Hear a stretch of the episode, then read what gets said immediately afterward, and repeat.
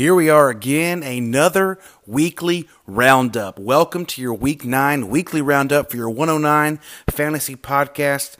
I uh, hope you noticed and enjoyed the new cover art. Uh, if it processed, uh, Sam, thank you for that beautiful Photoshop. Keep them coming, and we'll change up our photo art every week. Let's dive right into it. Go ahead and tell you right now, I'm going to have a choose your own adventure game at the end because I am not staying up for the end of this game, and uh, this game is just too close. So when we get there, I'll let you know about that. but first, let's dive right in. How about them Tigers? 160 ish points to my measly 110. Between my college and pro fantasy teams this weekend, my quarterbacks combined, combined, that means added together, for 2.8 points. Meanwhile, Christian White Lightning McCaffrey lit up the Titans for three touchdowns and 37.6 points. Tyler, the locket to Sam's heart, went for 40.2 points in an overtime thriller. His kicker's last name is still gay, and it is still funny. Bottle Rocket, pew, won 138ish to 115.9 over just yanking your Cheney. Russell Wilson's five touchdowns and 39.2 points were not enough, as it was a Golladay weekend for Alex, as the Lions scored 23.2 points. Hey Kittle, Kittle, George Kittle went for 19, and Harrison Butker, yes, you heard that right, Butker, had 18 points as a kicker to aid the win. Aaron scored 137.6, and Florida Outsiders managed 121.8.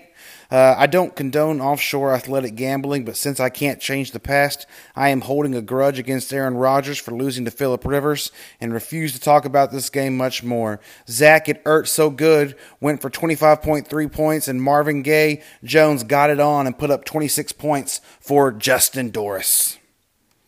Vol Engineer squeaked out a 104 to 70 ish victory over Dilly Dilly. The Patriots finally fell from grace, but it did not stop the undefeated Ben Coles. Matthew Stafford was the lone bright spot in this very average game. Now we get to the choose your own ending. I have two different endings here because this game is too close to call, and as of the time I'm recording this, it's about a two point difference in the two. So we're going to have two different endings here. First, what a shootout.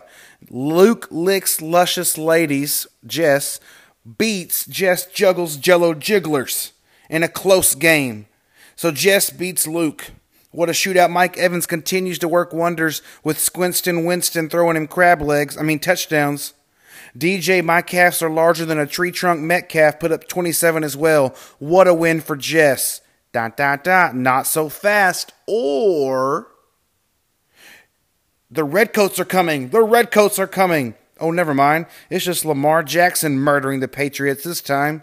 28.6 points and three total touchdowns. What a night. He uh, Luke was carried on the wings of two Bama running backs, Josh Jacobs 24 points and Derrick Henry's 24.9 points. Luke soared to victory and is a closet Bama fan. Hope you can sleep at night knowing that you're furthering Nick Saban's agenda. What a matchup, what a night, what a win for one of those two people. Either way, great game. Let's go ahead and look at our Zaxby's bench of the week. The bench can be a cold place, a place where points add up and heartbreaks abound. The bench seat at Zaxby's is never cold. Sit down and enjoy a salad and a refreshing 22 ounce Dr. Pepper. This week's bench of the week goes to yours truly for putting up 66.7 points.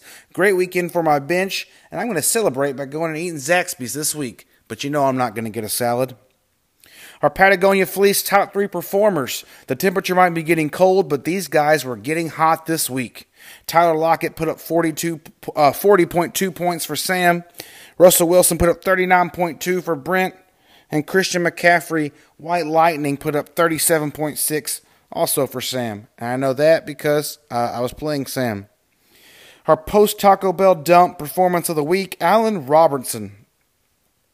He put up a measly 1.6 points. The Bears' offense is hot garbage, and Allen Robinson only had one catch for six measly yards.